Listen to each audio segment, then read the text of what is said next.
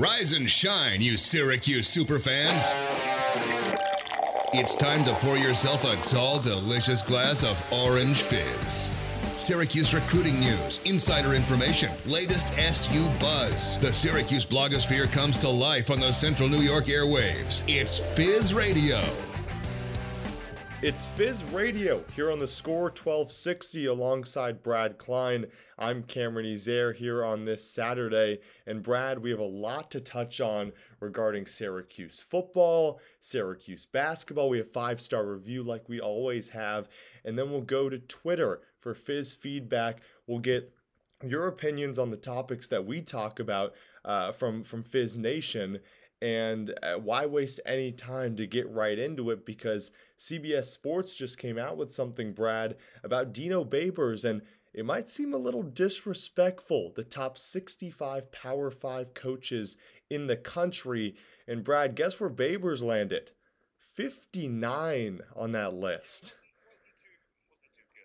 Yeah, 59 out of 65 coaches. That's almost as far down as you can get for an ACC coach uh, at the very least. Now, the first question is Brad, is this disrespectful or warranted for a coach that, you know, had a successful season back in 2019 and since then it seems like, you know, it's taken a taken a downhill turn? Well, it's 2018 when he made the Camping World Bowl, went 10 and 3 with Syracuse, but a lot of people have a very fair point when they say, hey, that wasn't even his team. He, he just took another regime's players, did not recruit them, Eric Dungey included, and took them to the Camping World Bowl uh, in a year when the ACC was really down. Congratulations. Bottom line, Dino Babers t- is 24 and 36 in his time on the Hill. That's terrible. no one no one can say otherwise. It's terrible. And think about how bad it would be if he didn't have the godsend of a roster he had in 2018. 59th overall. I'm surprised it's that good. His rating. You're, you oh, so, so you're surprised it's that good? I mean, how much lower? How much lower can you get, Brad? Six spots. there are 65 teams in the Power Five. Six spots. I'm looking at the list right now. Okay, Shane Beamer of South Carolina is rated 65th overall. He was just hired. Okay, uh, to a point where this is his first year.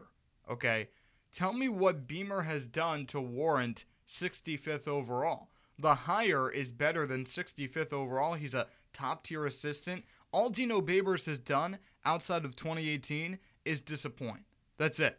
I, now, Brad, I will give this to you. When I messed up the year earlier, it's almost because it, it seems like that 10 and 3 season is just lost in translation. So I 100% agree with you that Dino Babers deserves to be at the bottom of the list. I mean, his resume here at Syracuse has revolved around one year where it's a Camping World Bowl win. It's not like this team, you know, made it into one of the big five bowls, or, you know, we're talking about a group that, you know, ha- has so much potential going forward in the future. So I 100% agree with you. Now, I feel like 59 is a bit disrespectful. I'm not saying give Dino Baber slack. I, I understand that, you know, after going 10 and 3 and then, you know, you hit him with a 5 and 7 and a 1 and 10 and it just seems like this team is going nowhere with the lack of recruits because it just seems like Dino Babers at this point can't recruit. I, I'm just saying it's hard to put Dino Babers behind what a Washington State coach that just went 1 and 3 last year in a Pac-12 that really had nothing going on or even behind an Oregon State squad that went 2 and 5 last year. So I understand your point putting Dino Babers low on the list. I would do much of the same. But 59 out of 65 might as well just put him at 66 if you're going to disrespect yeah. him that much. I just think that it might be a bit too low. I agree he needs to be on the lower echelon, but Brad, 59, come on. It's a, it's a fit, Cameron. It's a fit because he deserved it, and I'll tell you why. Okay, after 2018, CBS ranked him 27th in the preseason 2019 rankings. Okay, last year he dropped to 48th. That's 21 yeah. spots in one season. And now he's down 11 more after a 1 in 10 season. No surprise. No surprise. See, that's what you get.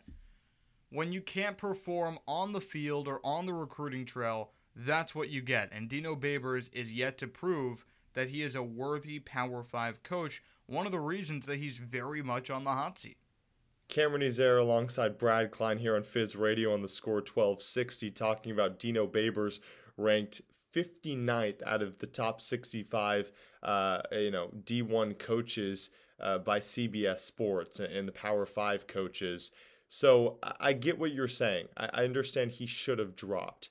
Do you think that it was a little much to drop Babers from that 27 spot, like you said, to 48 after a 5 and 7 season? Because after you get to 48, there's not much leeway. There's not much room to deal with, which is why he only dropped 11 spots after one of the worst seasons that I've ever seen in Syracuse football. Do you think that that drop was a little too much? Right, so that's fair. Uh, five and seven, especially now after a one and ten season, it's looking pretty good. On the other hand, that five and seven season was a bad five and seven because Syracuse went into the year with very, very, very high hopes. If you remember, it could be hard to remember, but if you remember, Tommy DeVito was the guy. I there was a time in 2018 when everyone said, "Okay, Dungey can have this year. He's playing well." but he's not really doing anything that Tommy DeVito can't right now. And next year is DeVito's year, and Syracuse is going to be good because of Tommy DeVito. And I, I say this a lot when I talk about Dino Babers, and I, I think that Syracuse probably should have moved on from him before this season. And the reason is because of recruiting. And to evaluate a, a recruiter, you have to look, especially at Dino Babers, look at the quarterback. Tommy DeVito is his crown jewel of recruiting. Crown jewel. That's his best recruit. And DeVito has not performed in the slightest. So, when you look at the disappointment, no, I, I think it almost is warranted. Also, it, it does depend on who else is on the list. So it's all subjective, but no, I think it makes sense. I think CBS Sports did a pretty good job here in calculating this, and there are some good coaches ahead of him. Now, Brad, th- this might be an outlandish statement, but you touched on recruiting, which I'm glad you did because I was going to touch on that as well. I would say 85% of why Dino Babers is at 59th out of 65, pretty much the low of the low in coaches in Power 5 conferences, is because of recruiting. Do you agree with that?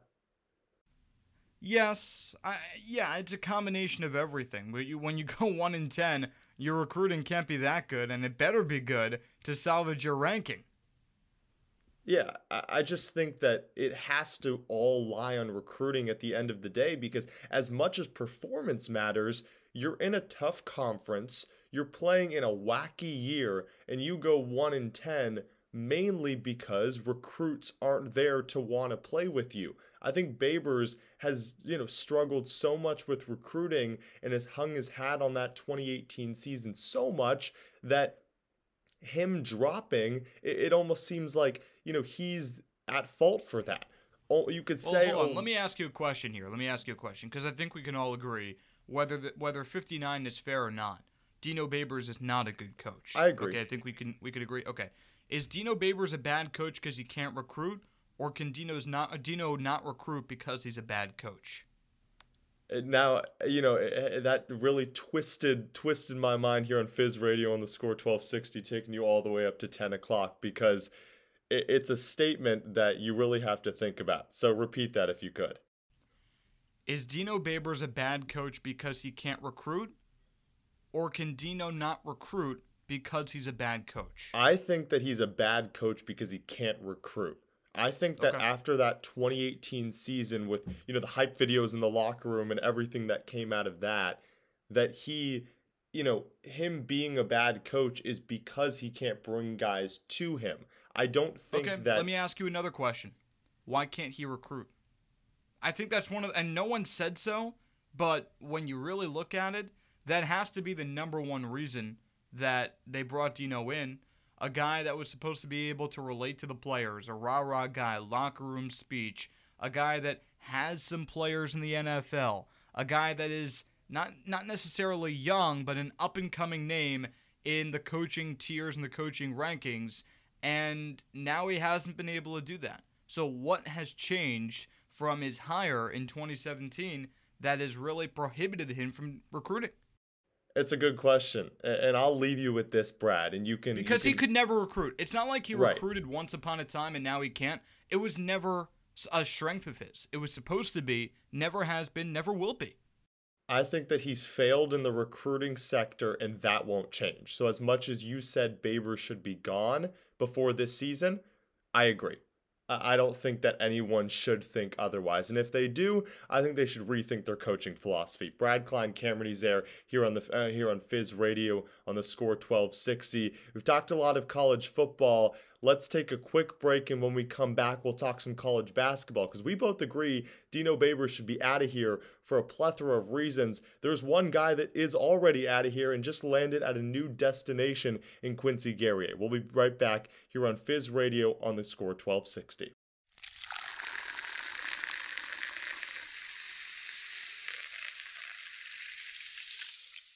Back here on Fizz Radio on the score 1260, taking you all the way up to 10 o'clock alongside Brad Klein. I'm Cameron Ezair. Let's touch on some Syracuse basketball. Brad, how does that sound? Sounds good. Let's go.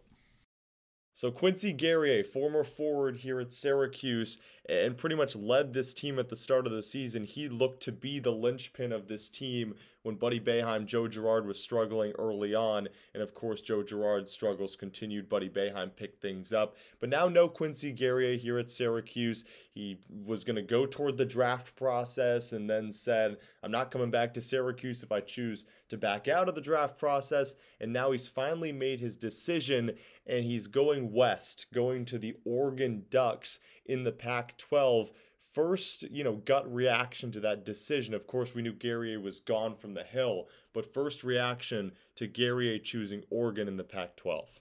Good choice. That's probably where he should have gone in hindsight out of high school. And they wanted him. They wanted Quincy Guerrier out of high school. Decided to quote unquote stay home and go to Syracuse, but that was Dana Altman's running a really good program there. People say that Guerrier was under recruited out of high school and underrated. He's a four star recruit according to 247 Sports. They gave him a 94 rating. And other schools that were looking at him Illinois, Oregon, Arizona State, and Auburn. And he decided to go to Syracuse. So, in hindsight, it's pretty crazy that he was ever on the Hill. But now he's at Oregon. Dana Altman is a really, really good coach. And Gary wants to go to the NBA. He thinks that Altman's going to do that for him. I agree. Yeah, I mean, I think this is a perfect fit for Quincy Guerrier, not just to show his chops and show what he has in the college basketball world, because I feel like it, was thwarted a bit when he was at Syracuse his sophomore year. It really showed what he could do, but in his freshman year, it looked like he, you know, took a back seat. At Oregon, he doesn't have to.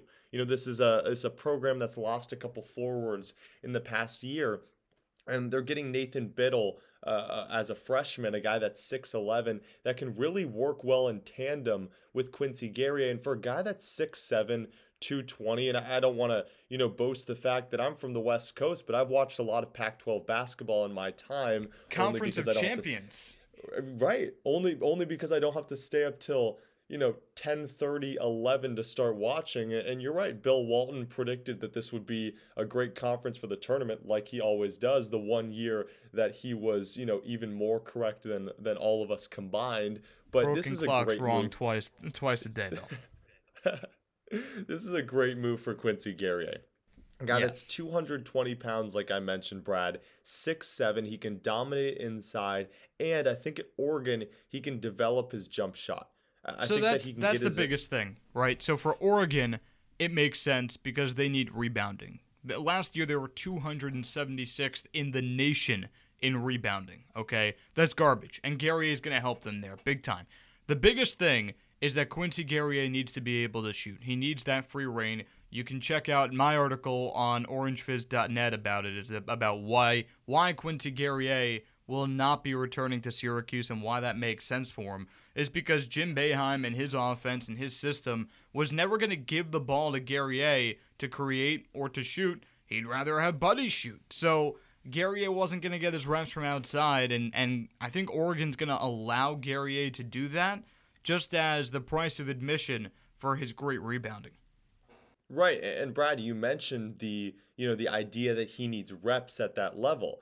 This is a guy that you know body wise is NBA ready in most minds, but of course he just hasn't been given that opportunity enough at Syracuse, where he only proved himself for maybe half a season because he struggled down the stretch uh, uh, for the Orange. So I think that him getting reps that is the most important thing for him.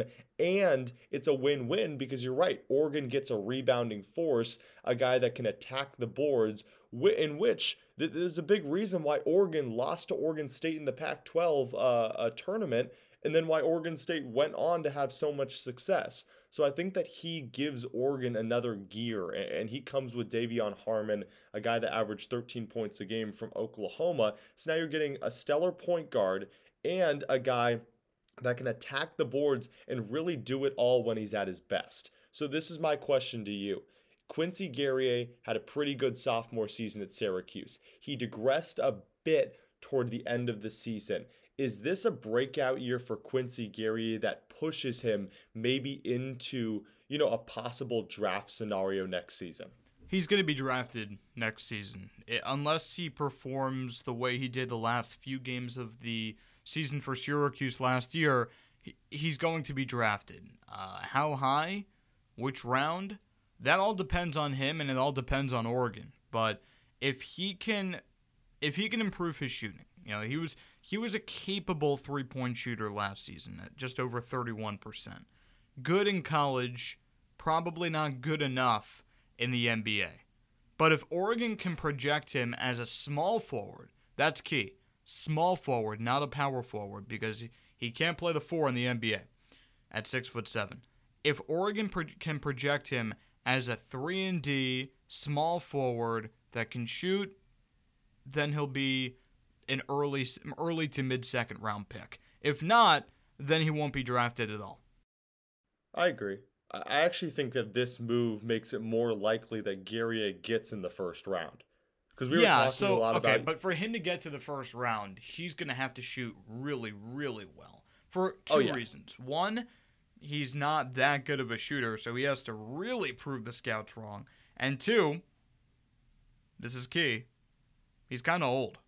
That's that's the big one. And, and I, oh come if, on, Brad. No, no, it feels weird to say, but Quincy Guerrier was an old freshman when he came in because of the whole Canadian thing. So on top of him being now a junior I'm trying to pull up his date of birth here. Give me a second.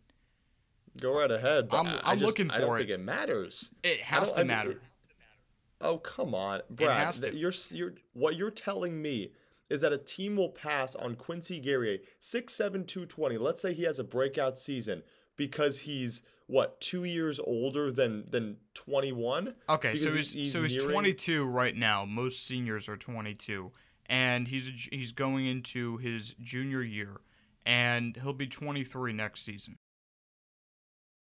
Brad. Uh, I mean, okay, alongside Brad Klein, I'm Cameron Ezair here on Fizz Radio on the score 1260, taking you up to 10 o'clock. Brad, I don't know what you're saying at this point. I think it's all about efficiency, what he does at Oregon, and what he can bring to that Ducks program.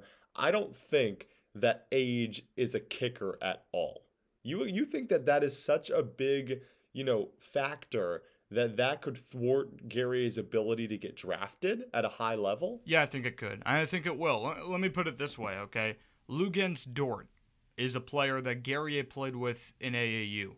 In Montreal, a couple years ago, a few years ago, it was Luguentz Dort and Quincy Guerrier. Those were the two key Montreal AAU players. Dort's been in the NBA for two seasons, and we're not even sure if Guerrier is going to be drafted next season. Okay? So, and I understand that Dort's a better player than Guerrier, always was, always will be. But I think NBA teams do have an expiration date on that scouting report, and they're kind of scratching their head and saying, yeah, he's got an NBA body. It's not like he's Zion Williamson, by the way. Six foot seven, 220 is dispensable in the NBA. He has an NBA body. But when is enough enough? Right? And and I don't know if what he offers is that rare and that indispensable, where teams are just going to say, you know what, we're going to deal with it. We're going to take Quincy Guerrier. Now, I will say, so Dort's 22. So I will They're say the same that age. Dort, right, that Dort's in the NBA, Guerrier's not there yet, and I still think he has a long way to go to prove himself, and, and that could take one year. With Guerrier, it could really take one breakout season. So I agree with you there.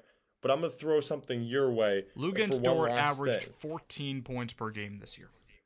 Right. If Quincy Guerrier, what what are the splits that he needs to have? I- You can give me specifics. You can kind of give me a ballpark because I think he there's five guys on Oregon last year average over 10 points.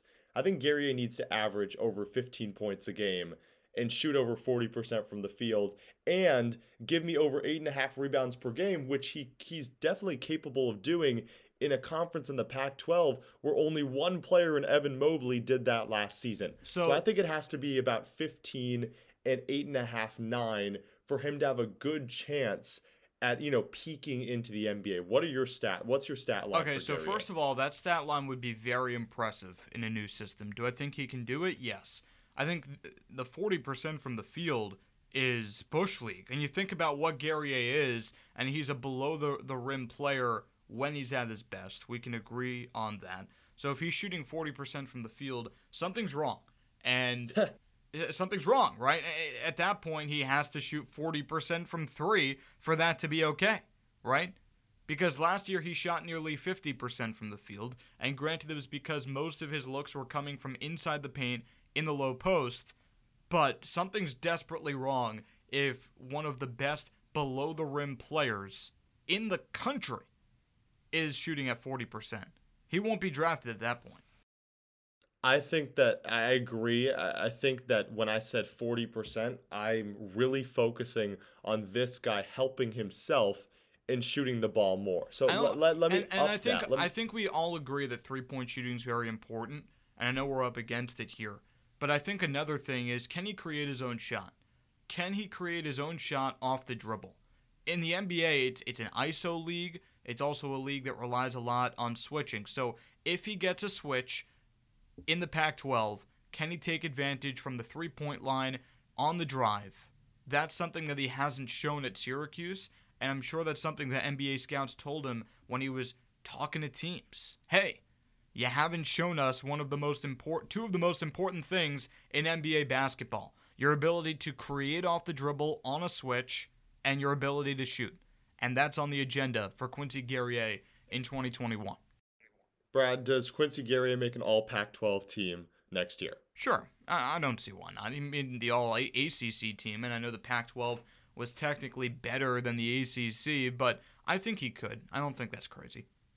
I agree. I think this is a prove it year for Quincy Guerrier at Oregon, and it's all about prepping for the NBA draft the, the year following or even two years following. Alongside Brad Klein, I'm Cameron Ezair here on Fizz Radio on the score 1260. When we come back, we'll talk a little bit of five star review Donovan Clingan, Kyle Filipowski, and who's coming to the Hill in 2022.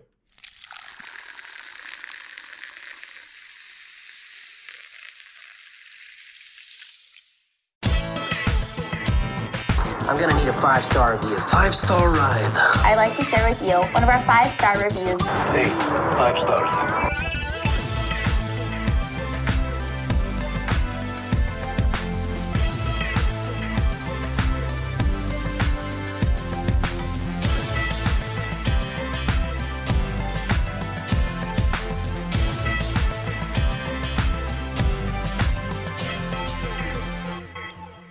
Fizz Radio here on the score 1260, taking you all the way up to 10 o'clock. I'm Cameron Ezair, he's Brad Klein, and it's five star review time with the normal two. Uh, it almost seems like the normal two suspects around the block, where it's Kyle Filipowski and Donovan Clingan.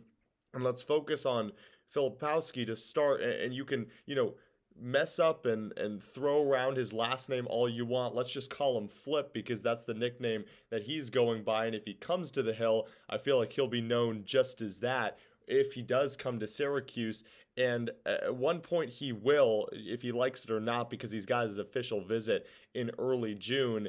And Brad, I'm going to start with you with this.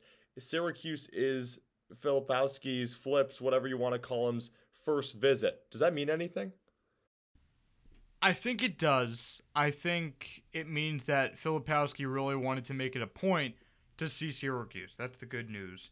The bad news is that there are going to be a lot of schools with a lot of impressive weight rooms and a lot of impressive facilities that will be going after him. Ohio State, Indiana, Iowa. Duke is his final official visit. Oh, and by the way, UConn and Northwestern will be in there too. And there are some schools that, if I'm Syracuse, I'm not necessarily scared of. Like, if if you're shivering at the thought of Northwestern blowing a player away by their weight room, well, then it's time for some upgrades to the Melo Center, right? But the fact that Duke is in late June could be a problem. I will say this though. The fact that he's going in early June when the weather should be nice can only help Syracuse. There you go. Uh, the, all the factors matter. I, I think people forget that with official visits, it's not just about the basketball program. It's about you know the ins and outs and everything that the campus offers. So I agree that that could be a positive for Syracuse. I don't think it matters that Syracuse is Flip's first official visit. Yes, it might you know add to the uh, if you look at Flip and, and what he's been able to do at the high school level, it might add to the fact that you know, he wants Syracuse as number one. And it's a nice thing if you're the Cuse only because, you know, he could he could have picked any school to go in early June. But I just think it's how the scheduling works. As much as I want to say that he picked Syracuse first and his first ever official visit experience, he wanted it to be the Hall of Fame coach in Jim Boeheim. He wanted Syracuse. He wanted the Melo Center, wanted the Carrier Dome. I, I think that's going a bit too far. I just think this is how scheduling works. I do think that it is a positive that Syracuse sees him early, but then again, on the back end, like you mentioned, Duke sees him late, and Duke could see you two weeks before you choose to commit to a school, and you might still commit to Duke because of the pedigree. So I, I think that the updates on Flip haven't really changed, in my opinion. He's still 6'10, he still has great handles, he can still shoot the ball, and he still hasn't made a college decision. So I think wait for the summer. You can, of course, go check out the most recent article on orangefizz.net uh, advantage or disadvantage for Syracuse to host Flip's first visit. And that's the back end is what I want to touch on because we, we talk about there could be advantages to it. Are, are there any glaring disadvantages other than the fact that, you know, Iowa is awaiting on the other side, Indiana revamped that program, Ohio State, Duke, like you mentioned? Are there any disadvantages to Syracuse seeing or flip seeing Syracuse first? Yeah, I think I think the biggest disadvantage or the biggest fear that Syracuse fans might have is that he forgets about what he saw in Central New York. It's as simple as that. And and in in a weird way, I think of all the schools on this list, Syracuse is probably the second should be the second least scared about being forgotten because there's the second most distinct. Like Duke obviously is Duke, so fine.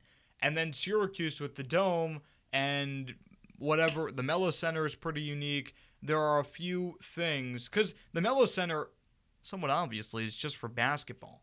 Most schools don't have a, a lone facility just for basketball, so that's pretty unique too.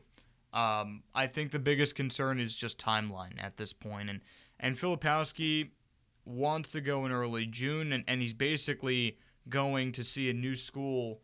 It seems like every weekend at that point. It's a jam packed June. And I tell you what, Filipowski, good for him. When I was looking at colleges, I used to love looking at colleges. That was that was fun for me. So Filipowski is, is going to enjoy being wooed by all these schools, and they're all going to put in a really good pitch for him because he's a four star that, like you said, is a modern day big. Can shoot, has pretty good handles, and he certainly has the frame.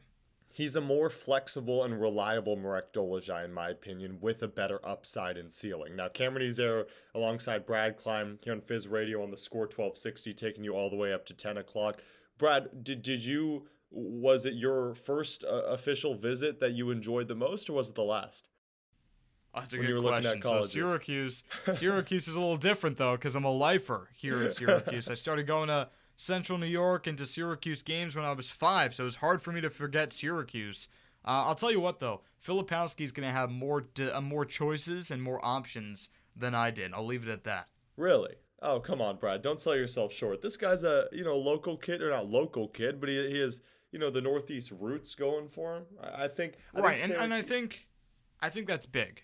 I think i no one's talking about that, but the fact that he's from Massachusetts and that's really Syracuse territory, especially when you compare it to the other schools on this list: Ohio State, Indiana, Iowa, Duke. I guess Duke's territory is manifest destiny here, but still. I, I think that could only help Syracuse, and it's going to be harder for for Flip to forget about Syracuse in this ridiculous timeline he's laid out because he's from Syracuse territory. That might help. I also think what helps is there's a lot of new guys coming into this program. So Flip talks to not just Jim Boeheim, not just Gerry McNamara. He said he already has a good relationship with them. I think talking to the newer guys and their choice to come to Syracuse, and remember, you have a goal, a guy in Symir Torrence that is playing pretty much at home. Same with Jimmy Boeheim. So there's a lot of guys that can almost entice Flip and say, "Hey, we came back home." And this is why and you're already in that territory why not play local? And that leeways perfectly into a quick thing on donovan Clingan because the guy that's 7-1 that eh, that is almost in the you know zion williamson range uh, when it comes to ability at his weight but again he's 7-1 so that sets him apart and I just want to touch on Clingan really quick because you can talk about flip all you want, but Syracuse has vehemently said that the priority is Donovan Clingan. Now, obviously, his splits have shown why. He averaged over 36 points and 26 rebounds in three playoff games in his past high school season. But you look at Clingan, I I mean, you, you look at Flip, you look at Clingan, you look at those two. If you were going to pick one of those two, Clingan, a guy from Connecticut, Flip, a guy from Massachusetts, pretty much both from that Syracuse territory area, who would you go with? Probably go Clingan just because Syracuse has needed a true big for so long. And I feel like Clingan gives you a better chance at revamping that center position, which has, again, been such a dire need. And I have an article about it on orangefizz.net about the center position. I, I don't think it's necessarily a matter of coaching.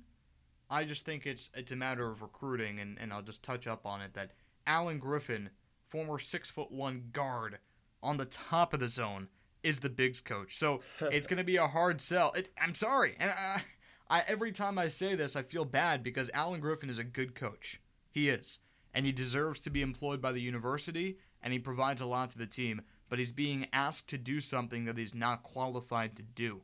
And when Kyle Flip- Filipowski or Donovan Clingan will be strain- straining their neck looking down upon Alan Griffin's bald scalp, Cam, you know exactly what I'm talking about. When that happens, it's going to be hard for Filipowski to relate to them and to really sign on the dotted line and, and or Clingan sign on the dotted line and say yes. I will go to Syracuse so I can be the best center I can be so I can go to the NBA. That's something that Alan Griffin knows nothing about. I, I think that Clingan shouldn't just be a priority. He could be one of the best Syracuse recruits that SU has seen in the past decade. I truly believe that. You can go check out my articles on orangefizz.net. Syracuse has made Donovan Clingan's top eight. Uh, I have an article about that as well, even though I don't think it matters as much because UConn and Michigan are at are at the top of the list. But I think that Clingan shouldn't just be a priority as much as I love how Flip plays. Watch out for Donovan Clingan because he could be one of the best players in college basketball come 2022 only because he is so unique in how tall he is and his ability not just in the post but outside the perimeter. It's Fizz Radio here on the score 1260, taking you up to 10 o'clock. When we come back, we're gonna get your thoughts. Fizz Nation gets you involved. We put out a couple polls on Twitter yesterday, and we'll just you know talk a little bit about what you guys think about what we've already talked about with Babers, Guerrier, and with the recruiting here on Fizz Radio on the score 1260.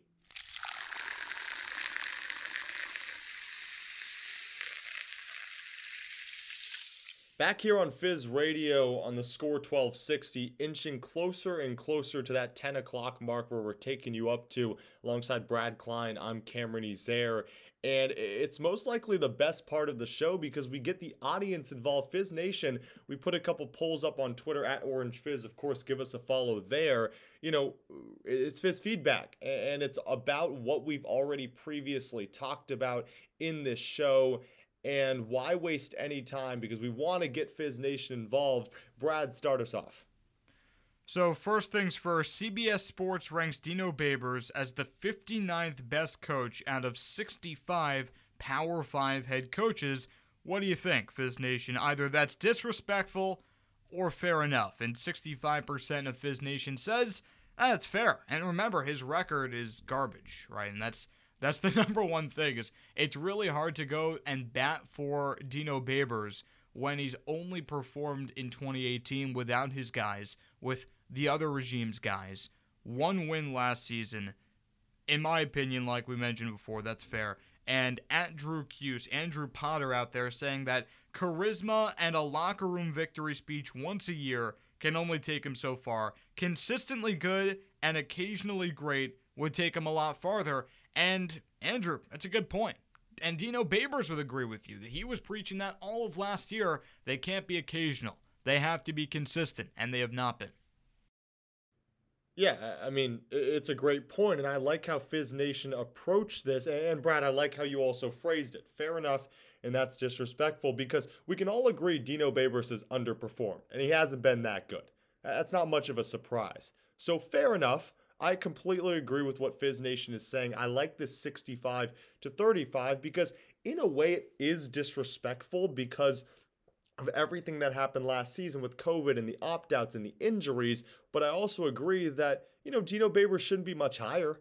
We talked about it at the top of the show. He's has not been that good in recruiting, coaching, scheming, or all of the above. So he should be on the lower echelon of the list. So I agree with that. I 100% agree with what Fizz Nation is saying. Now, Brad, give us question two. All right, so we go to the hardwood here, a guy that was compared to Quincy Guerrier or vice versa. Guerrier compared to this guy on a scale of 1 to 10, 10 being the best. How would you evaluate Oshae Brissett's play in tournament performance? Remember, he's a Pacer now, signed a contract with the Indiana Pacers. Good for him. But the Pacers were eliminated earlier this week. So, what do you think of the way Oshae played under the brightest lights? 10. 10. I, I don't think that you can argue anything else, only because I think that he was disrespected by not, you know, by playing so little on the Raptors and then dealing with the G League process. He was built for the NBA. I think the biggest thing with him was his efficiency, which really did lack at Syracuse, shooting under 40% from the field. But that's up to over 46% with the Pacers. His three point percentage is up 9% from college. This is a guy that can average 13, 14 points a game, and he's brought something to the Pacers, which I believe is just life the Pacers without Oladipo, of course now he's, you know, off on another team on the Heat. Without Caris LeVert, he's out uh, was a late scratch in the play-in tournament game. Oshae Brissett was unbelievable. 10 for 14 from the field. This is a guy that I think was disrespected out of college. And Brad, Fizz Nation agrees. Yeah, so Fizz Nation looking at Oshae Brissett's performance and they like it. On a scale of 1 to 10, 10 being the best, they gave 41% of him, of those those fans gave him a 9 or 10, and 52% gave him a 7 or 8. So, really, the vast majority very happy with the way Oshae has really burst on the scene. With the injury bug that really bit the Pacers hard, he really capitalized. Yeah, and I feel like the only reason that Fizz Nation gives, you know, the majority is seven to eight is because of the potential factor. And Brad, you can agree or disagree with me. He still has a whole, you know, uh, Uh, he has opportunities in the future. So I think yes, giving him a 10 might be overdoing it because there's so much potential moving forward, but I'm giving him a 10. I think well, he deserves it. They also got killed earlier this week against the Wizards in that 8th seed game. he had 10 points and he had 6 rebounds, but he was minus 17 if you're into plus minus and they lost 142 to 115. They were never really in the game beyond the first quarter. So that has to has have something to do with it, but still, he played very well. I think you have to focus on that first game against Charlotte as much as you can focus on the Wizards game. And yes, it's the whole play-in tournament, the as its entirety. But I, I think he played so well in that first game in the play-in tournament and just in the regular season in general. That's why I'm giving him a 10. But yes, I, I'm I'm giving him a 10 knowing that he could reach 11 and 12, which again on the scale might not really be possible, but I think that Brissett has the potential to do so. yeah, you mentioned before Oshae Brissett was 10 of 14. He was also the Pacers' leading scorer, the game's leading scorer, tied with McCall, rather Miles Bridges, excuse me, with 23 points, five rebounds, couple of assists, and if you're into plus minus, in that Hornets game, he was plus 27. There you go. That's a recipe for success. Brad Klein, Cameron Ezair. Last one here on Fizz Feedback on Fizz Radio on the score 1260. Brad, just throw it out. So we're talking about Kyle Filipowski. We're talking about Donovan Clingan. We'll focus on Clingan here because I think we both agree that if we had our choice, it would be Clingan, seven foot one versus six foot ten, true center that can also shoot. Is Clingan the answer to Syracuse's big man troubles? Yes or no? And Fizz Nation, 75% of them says absolutely yes. Brad, can I say yes enough? I don't know if I can say yes for the next two, three minutes taking you up to 10 o'clock because Donovan Clingan is by far the answer to Syracuse's big man troubles. He's the answer to every, you know, school in the country's big man troubles if they have it. Syracuse hasn't had a stable big man in such a long time. And by stable, I mean one that they can rely on for scoring and playing defense and blocking shots and doing all of the above. Donovan Clingan can release pressure off of the guards, a guy like Kamari Lands that just wants to focus on what he wants to focus on. So Clingan is definitely the answer to Syracuse's big man troubles. I will say this though, is it crazy to say this that Donovan Clingan is only the answer to Syracuse's big man troubles if he succeeds in the NBA? And not in college. Are you saying college as well, or just the NBA? College. Well, he's going to have to succeed in college to get right. to the NBA, and I think for for young high school recruits to see a big man from Syracuse succeeding in the NBA, that might just completely change the landscape for Syracuse basketball recruiting in the middle. I 100% agree. And that's a point that I never thought of. And Brad, I'm glad you brought it up because that adds another layer to what Donovan Clingan can bring to this Syracuse program. So I completely agree with you. One last thing, Brad. Clingan 7 1. He'd be walking around campus like an absolute giant. If you ran into him, what's the first thing you say? Oh, man. Uh, can I ride piggyback on your back on the quad? I'm sick and tired of my roommate and you, Cameron Ezair, for making fun of my height. Okay, with Donovan Clingan, it would be no problem. Well, Donovan Clingan still has his decision to make if he comes to the hill, but if he does, you might see him and Brad uh, you know, becoming friends in the near future. This has been Fizz Radio on the score 1260 up to 10 o'clock. Uh, make sure to check out our articles on orangefizz.net. We'll be right back here on the score 1260 next Saturday from 9 to 10. But for now, for Brad Klein, I'm Cameron Ezair. We'll see you in a bit.